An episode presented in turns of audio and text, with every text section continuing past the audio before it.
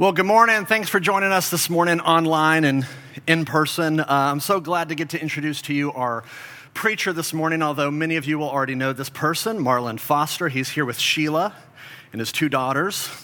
You know, when I was interviewing at Redeemer, uh, you know, going through this process, I kept hearing about that Redeemer has this sister church, this partner church, Christ Quest, that Redeemer has become friends with, that we've done joint services with. Many of you have told me that uh, doing these partner services with us together is your favorite thing about uh, being a part of Redeemer. And I'm so sad we can't do these joint services because of COVID and because of uh, the state of the world. But Marlon was so uh, gracious enough to join us this morning. He is the founding pastor of Christ Quest Community Church here in South Memphis and has been so since 2005. You'll also know that Marlon is the executive director of Knowledge Quest here in Memphis. You know, Ben and I went to go visit with Marlon uh, a couple of months ago just to get to meet him, and he gave us the grand tour of everything that he's got going on, and him and his team have got going on in South Memphis. And uh, it was amazing to see what they are doing. It, it, they have such a uh, unique and holistic approach to serving and meeting the needs of uh, this really important part of our city. Uh, so, for example, they showed us tons of different classrooms with uh, computer labs for after school programs for kids. Uh, he gave us a tour of the Universal Parenting Place site, which has this amazing coffee shop in the, on the first floor, and this space offers support and resources for parents in, in that community. Uh, they're even thinking about food uh, sustainably, and so many of you know, and you've helped pull some of the weeds across the street at uh, the Greenleaf Farm, this enormous, uh, beautiful garden right in the middle of, of uh, their neighborhood. In fact, he is, uh, Marlon is even thinking about putting in and working on putting in an apiary in that community, an apiary, which is, you know, a, a, beehive for, for fresh honey, and on and on and on and on. There's all these amazing things that they're doing. It's just mind blown. And so, uh, I am so thankful to have uh, Marlon and his family in this city. I'm so thankful uh, to have them here with us at Redeemer this morning and for, and for preaching and giving us Jesus this morning. I'm so sad that it has to be in this setting where, where both of our church families can't be together, but um, here we are.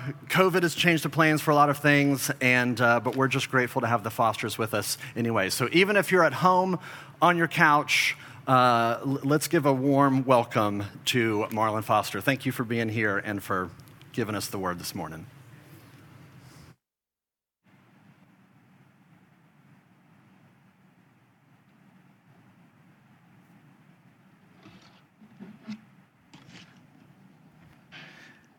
Good morning. Pastor Matt, Pastor Ben, to the company. We got a small crowd here in the room. It's bigger than the crowd I usually have. So we just kind of double or triple my usual, you know, upstairs bedroom, my home sanctuary. But we're so grateful to be here and to share to the Redeemer family, to the Christ Quest family that we'll be sharing this broadcast with. It's, it's just a blessing to be in this space. You know, just the building and the sensory uh, that reminds me of our fellowship and our connection. And I too want to join those members that have shared uh, that our fellowship is uh, one of the highlights of their time of worship. For me as well, it is definitely, I think, one of the highest uh, forms of kingdom growth uh, that we're involved in through this fellowship and what we'll all collectively, you know, learn and share and take into the world in the way we engage want to share a word on today. So excited. This is the way we usually do it. We come together and uh, I share a word over at uh, Redeemer. Redeemer, you all come and your pastor shares a word over at Christ Quest. So we're going to keep that same tradition going. Another text has been lifted up. You've seen as a part of your, um, as a part of our worship uh, bulletin and sharing. And I want to go right there um, on today as we look as a peculiar story that's found in the Gospel of Luke. Found in the Gospel of Luke. Come on, turn with me if you have your text close by to the 13th chapter of Luke. and we'll look beginning at the 10th verse.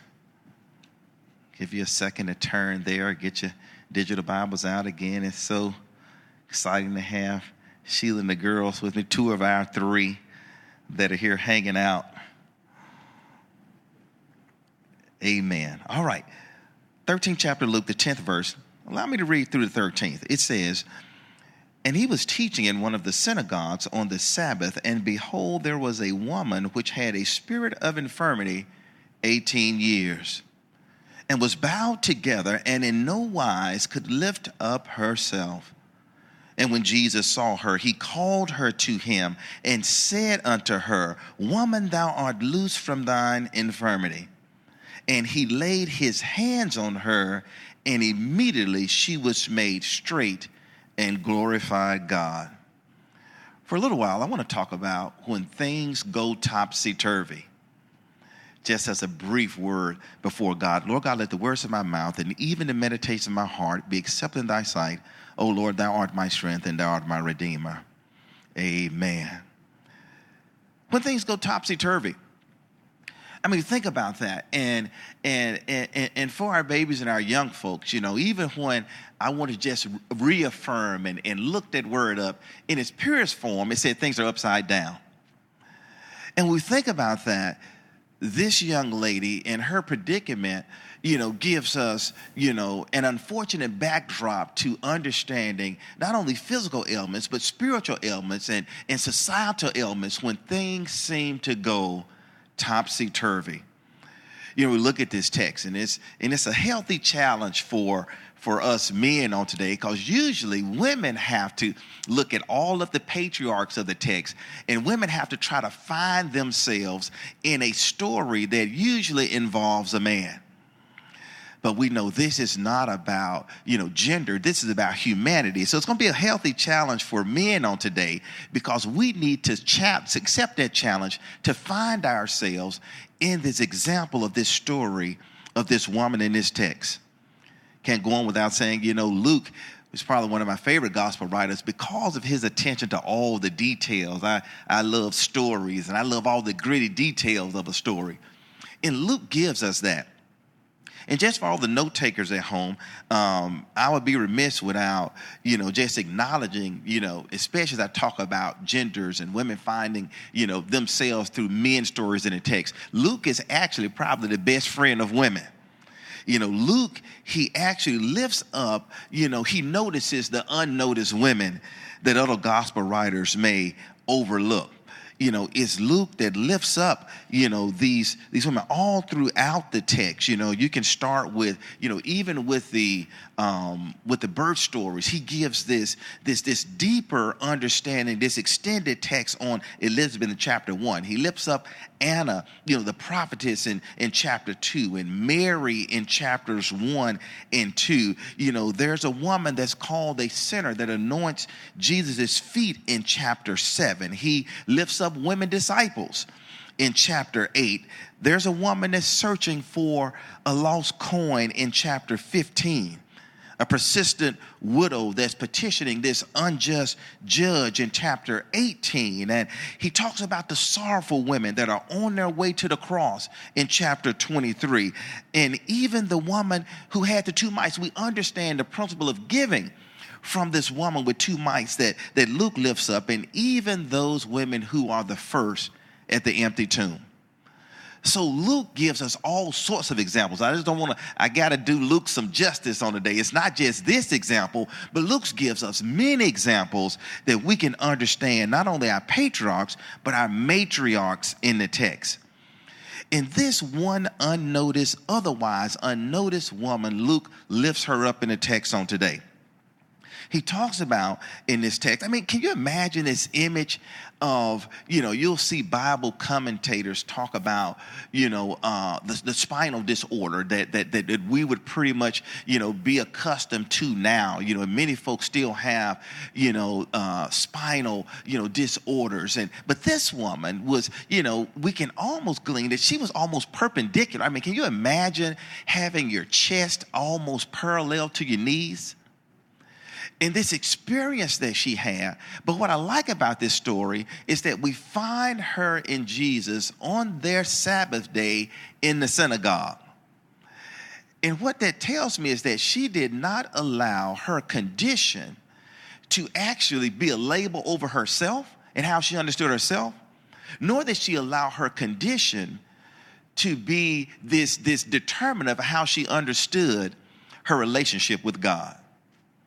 That's a word for us on today. We uh, work in a community. You all share with us at Christ Quest, where we are actually in. If when Memphis is ranked number one in all the wrong areas in the nation, our zip code where that church is, where our church is, where we live, I say it with all due respect, is where I work is number one in Memphis. So it's literally ground zero for a lot of the challenges we have in the United States of America. So many times in my sermon context, I'm always lifting stories like this, Pastor Matt, because I'm challenging us that if a person is struggling with drugs and alcohol, we don't call the person a crackhead or, or drunk. Because as this woman understood, you never identify a person by the thing they're most challenged with.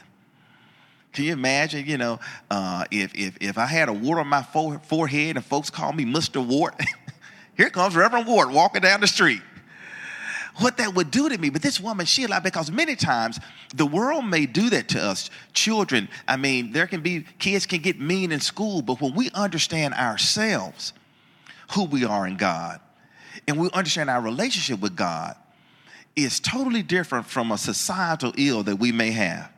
This is what this young lady understood in the text. But she was dealing with this issue for 18 years. I mean, can you imagine? Maybe it was from birth. We don't get that distinction. You know, we hear some distinctions in the Gospels, you know, lame from your mother's womb and things that in nature, born blind. We don't get that distinction. But so maybe it was, and now you've been from birth to 18 years old in this predicament. Maybe she was 18.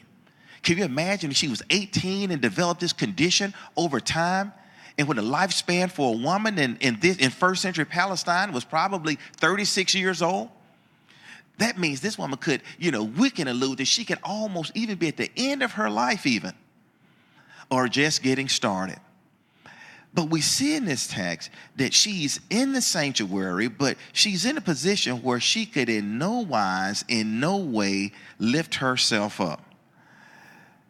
Every condition that we experience, even this condition of our global pandemic of 2020, we have to be careful if we choose to ascribe this condition as God trying to punish us. I mean, God doesn't have to play games with it. God can just snap God's finger and just turn the whole lights out on the whole situation. But we have to understand that a lot of things happen. Yes, there's a such thing as chemical warfare. Yes, there's a such thing as the things that we do in, in, in our society. We've had bird flu, we've had swine flu, and, and we've had animals that have become the first indicators of these things. But it wasn't the animal's fault. Many times it's our own ingenuity and ambition and our own, you know, search for being more efficient and being able to gather more that these things become an unhealthy byproduct. But we have to be careful and not make God a monster when we have difficult and challenging situations. Even Jesus in this text talked about this spirit not being of a wholesome spirit, even the enemy that was desiring to hold this woman down. This is what we have to understand, even when we look at this text. It's what we have to understand, even as we process what we're experiencing right now in 2020. But she had this infirmity. She had this thing for 18 years. But again, we know that when we look to the text, we can't make God a monster. I mean, think about it. I mean, the Bible informs us the Spirit of God says against the spirit of infirmity, the Spirit of God says, I wish above all things that you would prosper and be in good health, good health, even as your soul prospers. The Spirit of God informs us in Hosea 6 and 1 Come, let us return to the Lord the Lord will heal us. The Spirit of God informs us that by His stripes we are healed. The Spirit of God informs us that there is a balm in Gilead, that He is a healer of the nations. So we want to be careful, even when we deal with what we're dealing with now, that we don't make God a monster during challenging times. but we see that this was going on and, and this physical ailment. And, I, and, and just to think about what this person might be enduring, even though the issue may not be of God, even though the issue may not be a determinant of how a person needs to understand themselves, even though a bad condition should not determine your relationship with your faith, let's not underestimate that this woman was going through some stuff. Can you imagine being bent over like this? I mean, your, your whole life and your whole perspective is a downward perspective. Your whole perspective is, you know, ident- identifying folks by, by sandals and maybe even the smell of your feet. I mean, can you imagine if your whole perspective was downward, your whole perspective was, was at one of the most, you know, abased forms of society when you have to understand the ground. I'm teaching one of my babies how to drive, and, and, and we were hitting potholes in South Memphis. There's a whole lot of potholes. And I'm like, like baby, you got to glance down at the road, then hold your head back up. But can you imagine if it wasn't just that you got to stay down? I mean, she couldn't drive, she had to keep her head down I mean, so there's one thing to be able to glance down, but to have a whole perspective that's upside down. This is what this young lady was going through. Things were every day topsy turvy in her life this is how we need to understand even what we're going through now because it's a challenge in that although all of us are in the same predicament, all of us are wearing masks and in the same perspective, there are some folks that experience topsy turvy all the more different than other folks. There are some of us that we can glance down and then keep our head to the sky. But there are some folks that their whole perspective is down because life has burdened them and they find themselves living out a topsy turvy existence. Isn't it wonderful again that she was in the sanctuary? That she still sought to worship? I mean, so, you know, because this physical condition you know, I want to go there in spirit. Let me start with the physical. You know, when you're bent over like that, it makes your heart work harder because you're, you're bent over. When you're bent over like that, you know, there is a decrease in your blood pressure because your body is perpendicular. When you're bent over like that, I mean, your organs don't fully function the way that they should function because, again, your blood pressure is dropping. I mean, when you're bent over like that, there's a tendency, of course, for, for blood to pool to your brain, and now you don't think as clearly as you would normally think. So now your rational thought is off. When you're bent over like that, all of a sudden, now your, your vision can become blurred, and you don't see things as clearly as you would normally see them. Topsy turvy. Say it to the children in our simplest form topsy turvy is simply to be upside down. But when I went on, topsy turvy also means an expanded definition is that when the top or the head is downward. Topsy turvy also means when things are in utter confusion or disorder. So when we think about that, I mean, there are some things that are not just physically topsy turvy now, but we have some spiritual and some psychosocial, emotional things going on in our lives that are revealing that we just might be living a topsy turvy existence.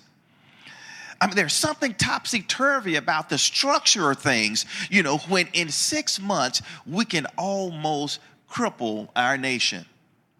There's something topsy turvy about the fact that half of our society can experience a speed bump, but the other half falls into a deep ditch. There's something topsy turvy when, you know, we have at the same time the number one child hunger rate and the child obesity rate. There's something topsy turvy when a school age child can understand that red and blue equals purple, but grown folks don't understand that red states and blue states still needs to be secondarily to a unified nation. Come on, tell your neighbor things are topsy turvy. I mean, but but but we have to understand, as Jesus understood, that sometimes people just want to profit from your pain in our neighborhood, you know, we have, you know, a whole lot of, you know, uh, used car lots. And I always tell folks, you know, watch those guys that make that lemonade, you know. want to just sell you a lemon and then you got to give aid to it. you know, because somebody wants to profit from a car, you know, you know, our the cars man wife driving, we go to the blue book, they're both worth about five thousand dollars. But in my neighborhood, they'll put five thousand dollars down on that car because folks want to profit from your economic pain. Pharmaceutical companies and even the doctors we beloved you know many times in that system there are some some shadowy parts that that if you fully get healed then the pharmaceutical company can't make the money. There's something about if you get your own house then the slumlord cannot continue to make money off you. There's something about if you truly get your peace of mind then the psychiatrists and all the mental health professionals can't fully survive so there are some healthy aspects to all the things I mentioned, but there's also some shadowy aspects because, in essence, people profit from our pain. This woman, I imagine, like the woman with the issue of blood, probably went to a lot of doctors, you know, and, and had, you know, the woman with issue of blood had had given up all she had, and there were individuals in first century Palestine that had profited from her pain. Oh, but I don't want to leave you there. Let me go on ahead and, and, and, and, and, race to a close. Y'all know that means 10 more minutes in the Baptist church. But, but, but he's here. Jesus comes on the scene. And here's the part that I get excited about because look with verse 12. Just get a chance. You have your text still open. The Bible says, even though she was in this way for 18 years, verse 11, she was bowed together and in no wise could lift herself up. That means that she had a condition that was long standing that a condition that had these physical and societal and social ramifications. Do you think it was, you know, that it wasn't that she had to have courage to come to church every day in front of, you know, churches can, we can still be a judgmental crowd. But to come to church in the midst of the public square at the most prominent hour of the week, and she would come in knowing she was in that condition? my God, just the courage alone. I mean, she was bound together, had these, these, these psychosocial, emotional, not just physical ramifications, but then she was bound because the Bible says that she could in no way lift herself up. Anybody ever been there? Who you're experiencing a psychosocial, emotional, or physical condition and you can't get yourself out of it? And to be all the worse that society has structures in place that keep you in it. But in verse 12, the Bible says Jesus saw her. And when Jesus sees folks, oh, he sees all the way through. It's not just, you know, I remember the man laying at the gate, you know, everybody saw them, but you know, you know, Peter and John, he said, now you look on us, you know. I mean, Jesus saw her. Y'all remember the woman that named when Jesus saw her. I mean, he went and the one that was dead rose up. So it's something very essential. This is not just a casual glance. When Jesus gives anybody attention, you can be assured that a change is about to happen. Jesus saw her, but not only that, he called her to him. And then he said something to her they, this was not a healing experience. It's not, oh, come on out. We're going to have a healing service this Sabbath. This was not a healing experience. This was just a regular, everyday Sunday go to meeting experience. This woman was just exercising her faith, just giving worship as she would normally do. She was not coming to expect healing. But because she did not allow her condition to divine her, because she did not allow her condition to determine her relationship with God, she was in the right place when Jesus was there. Can you imagine her? If we look at the text, Jesus had stopped, you know, Pastor Matt, he wasn't even going to the synagogue anymore. We don't even see been a long time since Jesus has even been in a synagogue. But on this particular day, he happens to say, you know what? I'm going to start back visiting the synagogue. This woman, not looking for a healing experience, actually was there. And Jesus saw her. That meant that she put herself in a position to listen for the word of God just by coming to church. But then she was positioned there on that Sunday. Now she can listen to the word of God because she came near. See, we have to not only be in a position to listen for, we got to come, but then we have to draw closer to God and draw closer to our kingdom growth plan because all of our lives have a purpose for that. And it means that we not only come to listen to, but we're listening for what is my unique role in building the kingdom of God during these challenging times. Jesus said a word to her. Oh, we hear this text oftentimes being lifted as in a, in a context, I've heard it before, with, with, with lifting up uh, of, of, of, of women in different texts, and televangelists grab this part. And it says, Woman, thou art loose from thine infirmity. And that is an awesome word. That meant that in that one statement, Jesus spoke something altogether different than I imagine what she had heard you just got it. In our society now, thousands of years later, we can understand that if we were trying to describe, you know, the woman that's bent over like an upside down you, you know, Sister Horseshoe over there, you couldn't help but to describe her if someone is bent over. Jesus did not speak this kind of, you know, deficit over life. Jesus spoke life to a dead situation. Jesus says, Woman, thou art loose. And can you imagine when, when, when Jesus did that and we spoke, you know, life to her, you know, all these things and, and all these experiences are now beginning to change? I mean, Jesus, she was in a position to listen to. She put herself in position to, to, to hear from him. And, but can you imagine after that, you know, even though she got the word, nothing happened many times we can preach and we can teach, and it seems like nothing is happening in society. Because when Jesus says that and she gets the word, we don't see the change yet. But we can't get discouraged as preachers, as fellow laity, as teachers of the gospel because we're preaching and we're teaching and we're giving a word and we don't see an immediate change. Because think about all the stuff that it took to get in that position.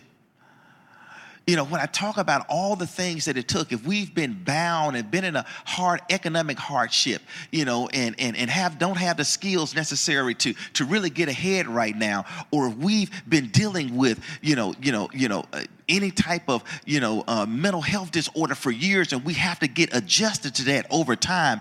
All of these things don't just happen overnight but it does not mean that god does not see us. It does not mean that god is not near. It does not mean that the word of god is of none effect.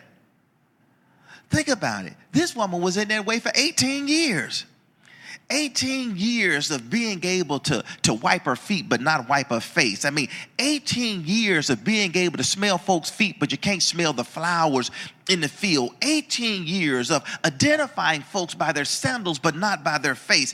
18 years of grabbing trash from the ground but not the treasures off the top shelf. 18 years of in no way being able to get beyond even the society ills or having the personal strength and wherewithal to lift herself up. If I was there, it would be hard when I hear someone speaking the word of God over my life for me to, to really grasp that. Yeah, you saying something, but I'm feeling something. You're saying something today, but I've been experiencing something for the third generation in this way. And, you know, Jesus said that to her. And sometimes when we hear the word of God, I remind folks of all Christ folks and all the Redeemer folks, you have to know that when you hear a powerful word of God that's speaking change over your life, that word is not for somebody else. That word is for you. I mean, all through the text, when, when, when, when God says, Woman, thou art loose, man, thou art loose, that is a word for you that no matter what it is that has had us bound, and don't just think the ugly stuff of drugs and alcohol. Sometimes there is a mental chain on our brain that's all the more strong. Matter of fact, alcohol is the only addiction that's physical, the others are psychological. So there can be a chain on our brain, what we're dealing with, you know, that God is saying that we can be loose from that you know, blessed in the in the city, you know, you be blessed in the field, that you're more than a conqueror, that you're the head and not the tail, you're on the top and not the bottom, you're healed and not sick, free and not bound. Those words of life not just words of, of, of, of, of, affirmation. Affirmations are okay, but in the Word of God, we have words of confession that are much more stronger than affirmation. Jesus was talking to her Jesus, this word is still speaking to us. But what I like about it is that not only did Jesus give her a word, but Jesus, lastly, Jesus gave her a touch. That means that we have to seek another level in our carrying out of the gospel during these times. Yes, we have to give the word, but then we're going to have to give some action. And I gotta acknowledge these two congregations when I just hit me in this point of members of Christ Quest and members of Redeemer that are being active, not just in the word and keeping the gospel going for, but I know what you're doing, Redeemer, because you're hanging out all the way over at Christ Quest and supporting that ministry in so many ways. Christ Quest, I see you every day and what you're doing and keeping the faith alive in our community. And this is what God is calling us to to give the word, but also to give another level of engagement. And in a time that we can't physically touch, don't think of physical touch is the ultimate touch. Have you ever got a kind word from, from a mother when you were off in college or a father, you know, gave you encouragement when you were about to throw in the towel and they were miles away? A physical touch is sometimes, you know, that's still the carnal thing. But Jesus gave this touch, and his touch was more than just a touch. I mean, she got the word, she got the touch. I mean, this transformation that happened because the Bible says then there is an immediate. So the word and carrying forth the ministry did not give the immediate, but when there was the word and the touch, then we see the change. It says, when he laid his hands on her in verse 13, immediately she was made straight. That means to Redeemer and Christ Quest, we have to keep doing the work. Even in a topsy turvy world, because we don't know when that moment is going to happen that things are going to be made straight. What we have to be found doing is doing the work and continuing to let the gospel go forth, continuing to do ministry because we don't know when that immediate is coming. Oh, but when the immediate came for her, can't you imagine this woman for 18 years and now all of a sudden, you know, you know, the, that blood that had been pooling around her head and lungs began to drain? I mean, can't you imagine her vision came back and now she could see clearly? Can't you imagine, you know, her head settled and now she can have rational thought. Her blood pressure level, her organs began to function the way that they should function because God went to another level and gave her a touch when we begin to stay faithful to the word of God during these times, when we begin to continue to position ourselves to hear the word of God, but also to go the next level and to act all the more on the word of God. We'll continue to minister our brothers and sisters and to see not only our speed bump, but to see the economic pit that our brothers and sisters have fallen into to not only see the speed bump of our health, but see the healthy, unhealthy pit that our neighbors have fallen into. We can begin to get close to what Jesus was trying to communicate, what Luke was trying to help lift up during this story. Because just like that, we can change a topsy turvy world. We can have the top, to head, our leaders that seem to be looking downward you know, leaders that seem to be in people and culture and society that we seem now to see the most abased part of each other. I mean, old feelings and moods and things that hopefully many had suppressed are beginning to rise up to the surface because of a topsy turvy world. But we need to help turn things the right way. That those things that need to be suppressed will be suppressed again that those leaders at the top won't just look down, but would look up, look to the hills, as we all should.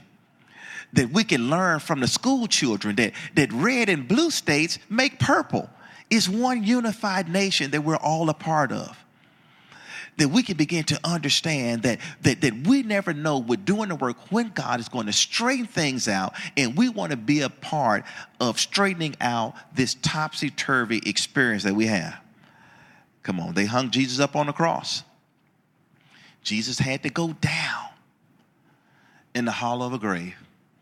But I'm so glad that third day morning, those things that were topsy turvy were made straight again, for he got up with all power in his hands power to save, power to heal, power to deliver, power to help us straighten out a topsy turvy world. Won't that be a part of your work on today? We pray and trust that this word will benefit you, that will take you further in your faith formation on your journey. That when things are topsy turvy, we have the power, we have the relationship to help make things straight. God bless you on today.